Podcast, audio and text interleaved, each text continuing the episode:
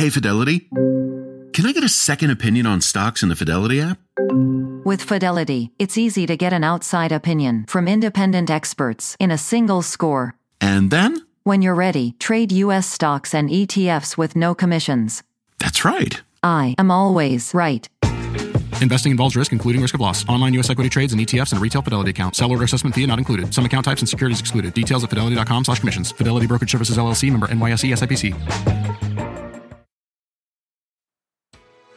Good Wednesday morning. Breaking news coming out of Gaza as we speak. The border now open for some. It is November 1st. This is today.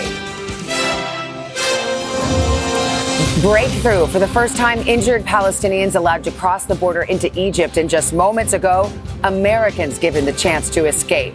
In the war, outrage growing over an Israeli airstrike on a refugee camp.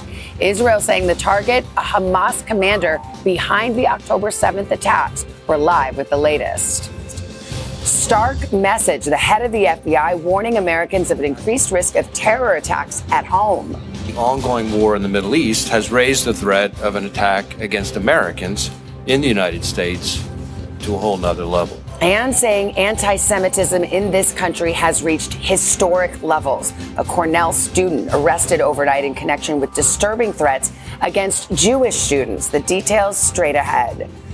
Bundle up. Tens of millions from the Midwest to New England facing bitter cold temperatures. Some cities even dealing with the first snow of the season. I'm not ready. I'm not ready. No, not at all. Yeah, no. Ready or not, Al's forecast and where the records could fall today. New search. The FBI returns to the home in Idaho where four college students were brutally murdered, what they were looking for, and what it means for the upcoming trial. Those stories, plus touching tribute, the co creators of Friends speaking out as they remember their friend, Matthew Perry. What did you lose the day Matthew Perry died? Um, I lost a friend in multiple ways. That emotional and exclusive conversation just ahead. And costume party. We're still buzzing from our big reveal, and with Halloween now behind us, the Queen of Christmas is declaring countdown to the most wonderful time of the year. Today, Wednesday, November 1st, 2023. From NBC News, this is Today with Savannah Guthrie and Hoda Kotb, live from Studio 1A in Rockefeller Plaza. Hi, everybody. Good morning. Welcome to today. Nice to have you with us on this Wednesday morning. Ready or not, Mariah Carey says it's time for Christmas. As Mariah says it's time. It's time and to she's shattering Halloween. glass. I know. Love that. We'll have more on that in a little bit. But we got to start with this breaking news out of the Middle East this morning. Just a short time ago, ambulances were seen crossing from Gaza into Egypt, carrying the first group of injured evacuees. This comes after an Israeli airstrike hit a refugee camp. Israel saying that strike killed a senior Hamas commander, but drawing condemnation for the widespread damage and casualties it caused in a densely populated area. In the meantime, the director of the FBI is issuing a new warning this morning about security here in the U.S., telling Congress the war has, quote, raised the threat of an attack against Americans in the United States to a whole other level. We've got it covered, starting with NBC's chief foreign correspondent, Richard Engel, in the region for us. Richard, good morning. Good morning, Savannah. Dozens of injured Palestinians are crossing into Egypt, along with hundreds of foreign passport holders, including Americans. It is a slow process, but nonetheless a diplomatic breakthrough. Ambulances went through the Rafah border crossing this morning between Gaza and Egypt after a long awaited deal to evacuate some sick and injured for treatment. It's being described as a first stage and that more will follow. It comes as anger is growing after an Israeli strike devastated part of a refugee camp on the edge of Gaza City in northern Gaza. Israel said it carried out a significant strike that killed a senior Hamas leader involved in the October 7th massacre of 1,400 Israelis. In Gaza, they're calling this a massacre too. And amid the anguish are cries against the United States, which, like Israel, is rejecting calls for a ceasefire, saying it would benefit Hamas. A nearby Hamas run hospital says dozens were killed and hundreds wounded. NBC News cannot independently verify those numbers. Shortly after the attack, most communications in Gaza were shut down. A blackout for the second time in this conflict. Israel says it's targeting Hamas leaders and that Israeli troops are now fighting deep within the Gaza Strip in street to street battles with Hamas militants and taking casualties. The Israeli military says at least 11 soldiers have been killed so far. Prime Minister Netanyahu this morning saying, Our soldiers have fallen in the most just of wars, the war for our home. The fighting is also dangerous for the some 240 Israeli hostages, including dozens of children taken by Hamas and held, at least sometimes, in Hamas's tunnels. One hostage is now back with her family, Private Ori Megidish, rescued by Israeli troops. While Natalie Raanan, an American teenager taken hostage by Hamas, is also back home in the Chicago area. She was freed 12 days ago. Along with this ongoing process to get foreign nationals and some injured out of Gaza, there's a renewed effort to get aid into the Gaza Strip. Savannah? All right, Richard Engel leading us off. Thank you, Richard. Let's move now to that stark new warning from the head of the FBI saying the escalating war has raised the threat of an attack against Americans here at home to, quote, a whole other level. NBC Stephanie Gosk joins us now with more. Hey, Steph, good morning. Hoda, good morning. The FBI director says Hamas's attack on Israel is inspiring the most significant terror threat to the U.S. since the rise of ISIS nearly a decade ago, while also urging all Americans to remain vigilant. It comes as the FBI says it has a suspect in custody in connection with violent threats made online against Jews at Cornell University. The suspect, a student himself. As Israel's war against Hamas rages on, a dire warning from FBI Director Christopher Wray.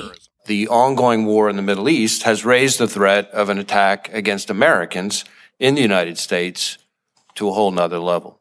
Wray telling the Senate Homeland Security Committee the FBI is concerned violent extremists will be inspired by Hamas and other foreign terrorist groups to attack Americans. We assess that the actions of Hamas and its allies will serve as an inspiration, the likes of which we haven't seen since ISIS launched its so-called caliphate several years ago. It comes as this morning the FBI says it now has a suspect in custody in connection with violent online threats targeting Jewish students at Cornell University. According to prosecutors, 21 year old Patrick Dai, a junior at the Ivy League school, is facing federal charges for a series of posts, allegedly threatening to kill Jewish people at the college and shoot up a campus building. The Anti Defamation League says it's seen a nearly 400% increase in reported anti Semitic incidents compared to the same period last year, with college students frequently targeted. When we are hearing from students who are saying that they are being harassed, uh, concerned about being visibly Jewish, I think is really concerning.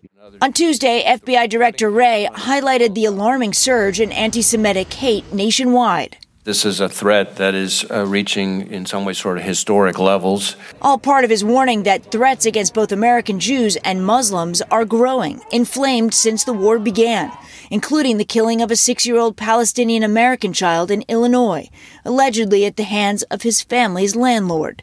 Wray said the FBI also arrested a man in Houston who was studying how to build bombs and posted online about his support for killing Jews. Elected officials are facing threats as well. A Las Vegas man has been charged with threatening to kill Nevada Senator Jacky Rosen, who is Jewish, after leaving a series of anti Semitic voicemails. His lawyer did not respond to an NBC News request for comment. As for the Cornell suspect, his first court appearance is set for today. Officials at the university say they're grateful to the FBI for, quote, working so swiftly to identify and apprehend him, guys. All right. Thank you, Steph. Thank you. Also, this morning, the Senate is grappling with a sweeping new funding request from the Biden administration to greenlight billions of dollars in military aid to both Israel and Ukraine. NBC's senior Capitol Hill correspondent Garrett Haake joins us with the details. Garrett, we heard from Secretary of State Blinken, the Defense Secretary Lloyd Austin on Capitol Hill pushing for that package. What did we hear from them and where are the dividing lines here? Yeah, Savannah, that's right. They appeared before a Senate committee yesterday to make the, their case for this sweeping $105 billion request for aid to both Ukraine and Israel. It also uh, provides money to contain China, improve border security in the U.S. And despite six interruptions from protesters calling for a ceasefire, Secretaries Austin and Blinken made their plea to a divided Congress and argued that not passing this package would ultimately embolden America's adversaries. This is all one fight. And we have to respond in a way that recognizes that. If we start to peel off pieces uh, of this package, they'll see that. They'll understand that we are playing whack a mole uh, while they cooperate increasingly and pose uh, an ever greater threat to our security as well as to that of allies and partners. Now, most senators, including even Republican leader Mitch McConnell, by the way, support this plan or some version of it, but it's really House Republicans who still need significant persuading, Savannah. All right, Garrett Haake on Capitol Hill will continue to watch. We are following new developments this morning at the civil fraud trial here in New York against Donald Trump, his company, and two of his sons. Don Jr. is scheduled to take the stand today, followed by his brother Eric, and next week their sister Ivanka and Donald Trump himself are expected to testify under oath. We want to turn to NBC's senior legal correspondent, Laura Jarrett.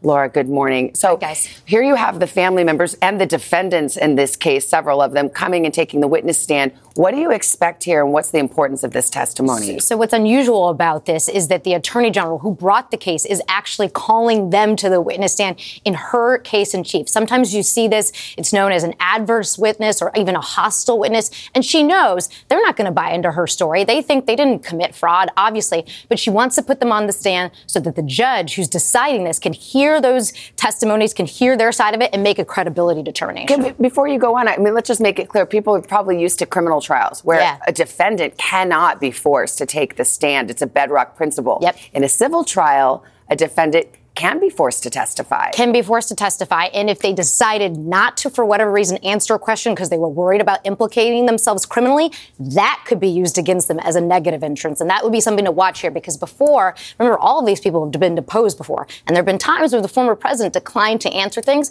times where he didn't. So we'll see what he does now that he's on the actual stand. And as you mentioned, this is a bench trial. That means the judge is going to decide everything. In point of fact, the judge has already decided that core of the case, the Trump defendants yep. are liable and it's really a question of what's the penalty going to be. So, what's the point of this testimony from the attorney general's point of view? Because there's still some remaining straggler claims about false statements, insurance fraud, and also the uh, judge does need to make a determination as to each defendant. So, is Mr. Trump liable himself? Should his kids actually face liability? They're saying they didn't know anything about the false statements on financial statements. So, perhaps the judge could actually decide some of the defendants are liable, maybe just the company and not the individuals. We'll have to see. And this is the same judge that the, the former president got into got crosswise yeah. with last week, where he was forced to the stand because of threats that the judge felt Trump was making against his law clerk. That's what's so unusual about this is the same person who's deciding what the penalty should be, who has the ability to take away his power from his namesake company.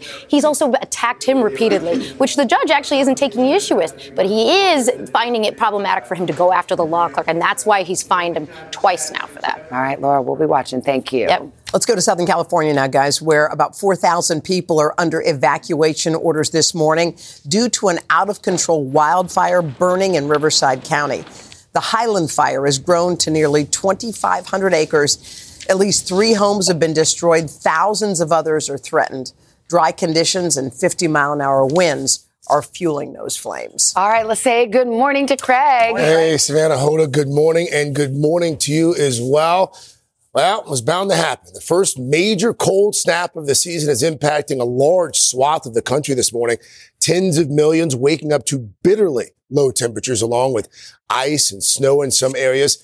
All of it wreaking havoc on Halloween in a lot of places, forcing many trick-or-treaters to bundle up, wear those coats. We're going to get to Al's forecast in just a moment. But first, NBC's Maggie Vespa braving some chilly conditions in the Windy City for us. Maggie, good morning to you. Hey, Craig, good morning. Yeah, look at this. I mean, this is like a winter wonderland. Just a reminder, this is November 1st. We have several weeks left of fall. You can see along Lake Michigan here, we have our thermometer back out uh, for the uh, cold season. It's right around 30 degrees this morning here in Chicago. And as you said, this sudden cold snap is really throwing tens of millions of Americans for a loop. Here in Chicago, we heard from some people who say it was just a few days ago. They were enjoying this like decently warm, sunny walk along Lake Michigan, and now they're getting hit with this early taste of winter. This morning, Old Man Winter is clocking in early, slamming tens of millions of Americans with a brutal Arctic blast in the heart of fall. How did it hit you? Uh, it hit me like a ton of bricks. I'm not ready. ready I was not ready. I'm not ready. No, not at all. Yeah, no, not at all. A rush of cold Canadian air sending temps plummeting across the south and east coast. The startling drop as much as 25 degrees below the average, which could shatter as many as two dozen record lows this morning.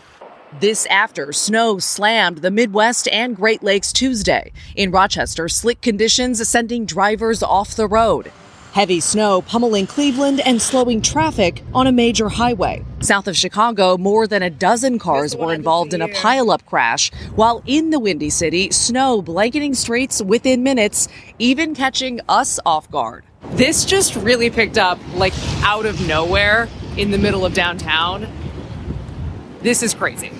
The stakes high, of course, for Halloween. Mother Nature forcing countless trick or treaters to layer up their costumes with coats and hats, including this taco. I love food. A gremlin and even a lemonade vendor. The call of candy pushing them to power through. Is it warm or cold outside? Um, snowy. We cannot believe it's snowing on Halloween. What a trip. But the spirit of the holiday living on despite the bone chilling cold snap that's got millions checking their calendars twice. I think it's sweet and it's getting me in the Christmas mode, to tell Absolutely. you the truth. I Yeah. love it. It's getting you in the Christmas It is, mode even though it's time. Halloween today, but I'm loving it. It's a really positive outlook. Uh, and all this in mind, a good reminder for drivers this morning. Br- uh, brutal cold like this can wreak havoc on your car's battery if you've forgotten from last winter. So this early cold snap is a good reminder to get that battery checked with more than a month left until winter, Craig, despite appearances. I don't know what this is. This is All right. crazy. Back 29 degrees in Chicago. Maggie, thank you. All right, so 29 degrees in Chicago. Last night felt cold to us here Yeah, in New York. got Wasn't so cold, but what's happening with the forecast Well, now? we can thank our Canadian friends to the north. Good morning, everybody. Besides bringing us bacon, they're also bringing us frigid air from northern Canada. This is going to be driving south and just continuing to bring that cold air. 170 million of us this morning have lows at or below freezing from Billings to Bismarck down to Dallas, Cleveland, up into Burlington. We've got 80 million uh, suffering from freeze frost advisories, freeze watches, free, freeze warnings, all the way from Connecticut to Texas today. Look at these morning temperatures: 30 in Chicago, uh, uh, Maggie had 29 degrees, 45 in Houston, Raleigh 42, 43 degrees in New York City. Temperatures today.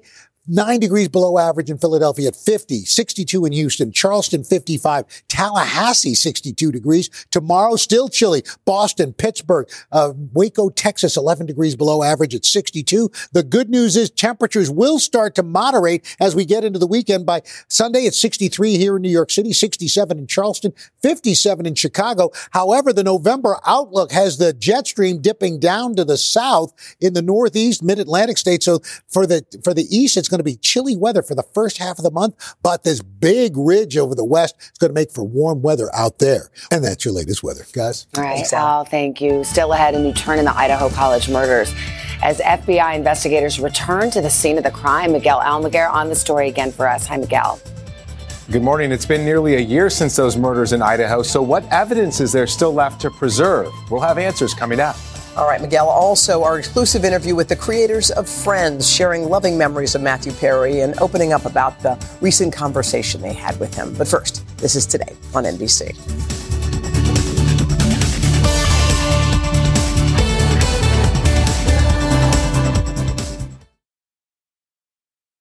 This is a big year. The Ohio Lottery's golden anniversary. 50 years of excitement, of growing jackpots and crossed fingers. 50 years of funding for schools, of changed lives and brightened days. 50 years of fun. And that is worth celebrating. So watch for can't miss promotions, huge events, and new games that will make the Ohio Lottery's 50th year its biggest one yet. Learn more at funturns50.com. When you're hiring, the best way to search for a candidate isn't to search at all. Don't search, match with Indeed. Indeed is your matching and hiring platform with over 350 million global monthly visitors, according to Indeed data, and a matching engine that helps you find quality candidates fast. Use Indeed for scheduling, screening, and messaging to connect with candidates faster. Plus, 93% of employers agree Indeed delivers the highest quality matches compared to other job sites, according to a recent Indeed survey. Leveraging over 140 million qualifications and preferences every day, Indeed's matching engine is constantly learning from your preferences. Join more than 3.5 million businesses worldwide that use Indeed. Listeners of this show will get a $75 sponsored job credit to get your jobs more visibility at Indeed.com slash today. Just go to Indeed.com slash today right now and support this show by saying you heard about Indeed on this podcast. Indeed.com slash today. Conditions apply. Need to hire? You need Indeed.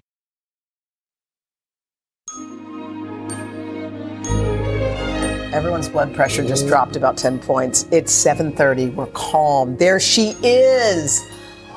With Halloween in the rear view, we can exclusively say that this right here, that you're, what you're looking at, that is the Rockefeller Center Christmas tree. And she's a New Yorker. Ain't Oh. she pretty? A beautiful Norway spruce coming to us from the Binghamton oh. region upstate. Oh. The southern tier of New York. I love it. It go. arrives Yes. next Saturday, and once it is decked out in more than 50,000 lights and crowned with a star, we will be there for the lighting. Okay, mark your calendars, guys. It's a big night. Christmas in Rockefeller Center. Here we are, Wednesday, November 29th, right here on NBC. It's gonna be It's fun. gonna be a lot of fun. All right, we got a lot to get to in this half hour, uh, half hour, starting with new developments in the Idaho College murders. Yeah, FBI investigators are now taking another look inside the Moscow home where four people were stabbed to death last November. NBC national correspondent Miguel Almaguer joins us now with details on this. Miguel, good morning.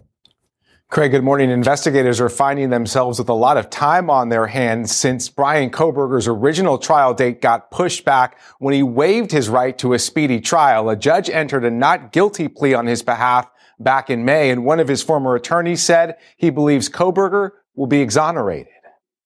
The doors of 1122 King Road have remained closed for months now, its windows covered in plywood after four students living in the Moscow, Idaho home were stabbed to death there almost one year ago. But this week, FBI agents are once again entering the home to get more information as the prosecution prepares for suspect Bryan Kohberger's long awaited trial. The University of Idaho says investigators asked to gather documentation in the home that will help them construct visual and audio exhibits and a physical model of the home. One of the reasons I think that they're trying to do this is so that they can perfectly depict to the jurors where each piece of evidence was and why the placement of that evidence would be considered important.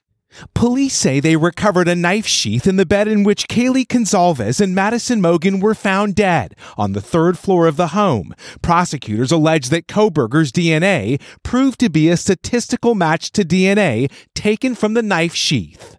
Xana Kernodle and Ethan Chapin's bodies were found in a room on the second floor of the home.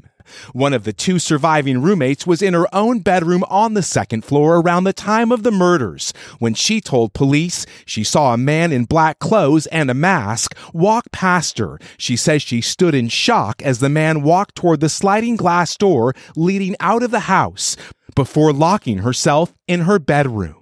The victims' families fought to keep the house standing until the trial is over. In a statement Tuesday, the family of Kaylee Goncalves and the father of Xana Kernodle said they were grateful the university paused its plans to demolish it. It's a huge piece of evidence. It's actually the largest piece of evidence in the trial. The former FBI agent we spoke to reminded us that while it may seem odd to go back into the house after so many months, any DNA evidence collected happened a long time ago, and that's already been provided to both sides in this case. As for when this trial will actually get started, that's still an open question. Guys? It's been almost a year now. Uh, Miguel, thank you. All right, still had this morning a good conversation with Alex Trebek's widow, Jean, and our good friend Katie Couric. They're teaming up together to help other families in the fight against cancer. Plus, our exclusive interview with the creators of Friends. They're sharing some intimate memories of Matthew Perry from the very beginning of the show to their final conversation just weeks ago. We're going to hear from both of them right after this. It's time to breathe easier this allergy season with Breathe Right nasal strips. With instant nasal congestion relief for up to 12 hours, you can spend your time on your terms, not on your noses. Stuffy nose from outdoor allergens? No problem. We got you. Allergy season just turned into stripping season. Instant relief from nasal congestion anytime, anywhere. Need more convincing? Click the banner below and get a free sample. Breathe right. Get your strip on. Use as directed. One, two, three, four. Those are numbers. But you already knew that. If you want to know what number you're going to pay each month for your car, use Kelley Blue Book My Wallet on Auto Trader. They're really good at numbers. Auto Trader. Okay, everybody relax.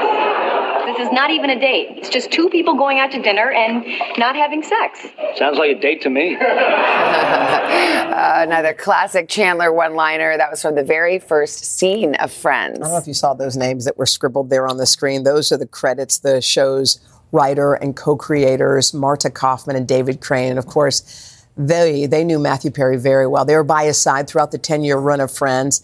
And yesterday I got the chance to speak with him exclusively about Matthew Perry's life, his legacy, and the last conversation they shared with him. Marta, let me just start with you. Um, I know you just spoke to Matthew two weeks ago. Will you just tell me what that conversation was like? It was great. He was happy and and chipper. He didn't seem weighed down by anything. Mm-hmm he was in a really good place, which is why this seems so unfair. It's funny, Marta, you're saying that because others who spoke to him said the same thing. He was just playing pickleball. He was on top of his game. What did you think, Marta, when you heard the news of his passing? I was just in utter shock. Um, you know, my first impulse was to text him, mm. honestly. And then deep sadness, so much sadness. It's hard to grasp. You know, one minute he's here and happy, and then poof, and doing good in the world. Really doing good in the world. David, he was quoted as saying that people would be shocked about his passing, but not surprised. Um, I thought that was a very poignant statement. How did that statement land with you, and how did you feel when you heard the news? I would say that's probably true. Given the journey he'd been on, and we were all aware of it, uh, there was always a part that was kind of bracing for something like this. It is still hard to believe because he was he was such a sort of alive mm-hmm. person uh, that it's hard to believe he's not here. Well, I think the collective pain, that was something that I wonder what he would think about in this moment. Yeah. It was like losing a friend, David, for people who didn't even know him. Do you think he had any idea the impact that he had on everyday people? I mean, given the response to the show and the last 30 years, I'm sure he did but at the same time, I wonder, and even knowing that, how much he was able to internalize it and and find comfort in it. Marta, reading his book was, um, I know it was shocking to a lot of people who didn't know him well. He wrote that he had spent more than $7 million attempting to get sober and visited rehab at least 15 times. He, he wrote about surgeries he underwent for his addiction. He was open and honest about this journey. How aware were those closest to him about this journey he was on? Very, very aware. Um, talk to him about it. Talk to him about it. Actually, right after the reunion, once he went into treatment. He was open about it, mm-hmm. unless he was using. You talked about um, the reunion, uh, Marta, and a lot of people, I think, were concerned. Many of us hadn't seen him, you know, in a long time until he popped up there on the screen. You were in the audience while that reunion was happening. Were you concerned about him then? Yes, I was concerned about him you know, knowing that he'd been through everything he'd been through and every time he had surgery, they're giving him opioids for pain and the cycle starts over again. So yes, I was concerned about what point in the cycle he was in that moment. Well, the the familial aspect of your show um, has carried on all these years. I was just looking at the statement from the cast of Friends. It says, We're so utterly devastated by the loss of Matthew. We're more than just castmates. We're family. There's so much to say, but now we're going to take a moment to grieve. I mean, family was right on. Matthew said it in so many words. Like when he came in contact with one of you guys or one of the cast of, of friends, it was like, it was like a blood relationship, David. Oh, absolutely. And um, you know, you you put six actors together on a show, you don't know what the chemistry between them is going to be as people, as actors, and from day one, uh, the six of them.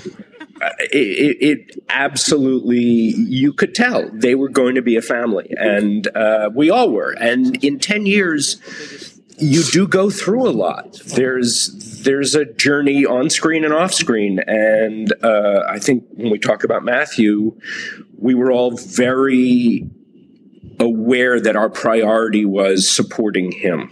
Marta, you said that um, at the Friends reunion you you were concerned, and fast forward to two weeks ago when you spoke to him, it sounded just from listening to you that you were kind of free. You were carefree about him. You felt like he was in a good place. Did you feel that yes. way? I did feel that way. I did. He seemed better than I had seen in a while. I was so thrilled to see that. He was emotionally in a good place. Mm-hmm. Um, he looked good. He quit smoking. Do you know if he was sober at that point? Yes, he was sober.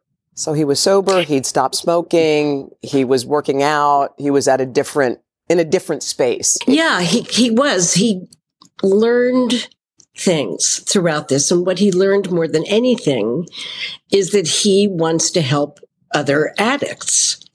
And it gave him purpose. One of his last interviews that I saw, he said, I, I mean, I love the Friends cast, but I don't want that to be the first reason that people remember me, David. He said, I want to be remembered for the person who helps others go down the same path where I am, kind of a path of healing. That doesn't surprise me that uh, as important as the show was and continues to be, I think that that absolutely became his his purpose, his his his reason for for being.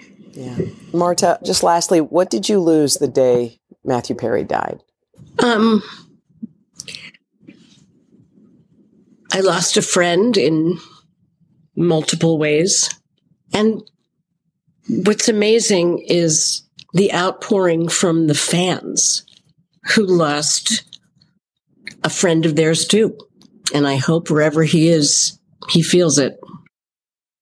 Yeah, that was a it was a poignant moment for them, and I think again, just back to Marta when she had that conversation, he had quit smoking, yeah. he was working out, like all the good things. Yeah. I think that's why they were so um, shocked at what happened. They thought he was kind of on his healing. Yeah, path. and so hopeful yeah. that at long last he'd have some peace yes, and joy. Finally, there are so many people. Though. In fact, I talked to a friend of mine last night who has struggled mightily with addiction for most mm-hmm. of his life, and he said one thing he always appreciated about mm-hmm. Matthew Perry is he was so open, yeah. and so vocal about the journey, and it's a journey journey. Mm-hmm. That's sure. And I want to say thanks again to Marta David for sharing those memories with us. I appreciate it. Yeah, it's mm-hmm. beautiful. Let's get a check of the weather from Mr. Roker. All right, guys, we're looking at very heavy rain coming into the Pacific Northwest. Could be talking about three to five inches of rain. Rest of the country looking pretty good. Sunshine from the southwest all the way up into the plains. However, we get into the northeast, chillier. Some snow showers around the Great Lakes, upstate New York. Morning frosts and freezes through the mid-Atlantic states, and a windy fire risk along the Gulf Coast. We'll be watching that. And that's your latest weather. All right. Al, thank you so much. All right, coming up. You saw us yesterday in our costumes on Pop Start on the way. We're going to show you some of the amazing looks that we saw a host of stars wearing last night, plus the rom com queen herself downstairs. The great Meg Ryan is here, along with her newest co star, David Duchovny. It's time to breathe easier this allergy season with Breathe Right nasal strips. With instant nasal congestion relief for up to 12 hours, you can spend your time on your terms, not on your noses. Stuffy nose from outdoor allergens? No problem. We got you. Allergy season just turned into stripping season. Instant relief from nasal congestion anytime, anywhere. Need more convincing? Click the banner below and get a free sample. Breathe right. Get your strip on. Use as directed.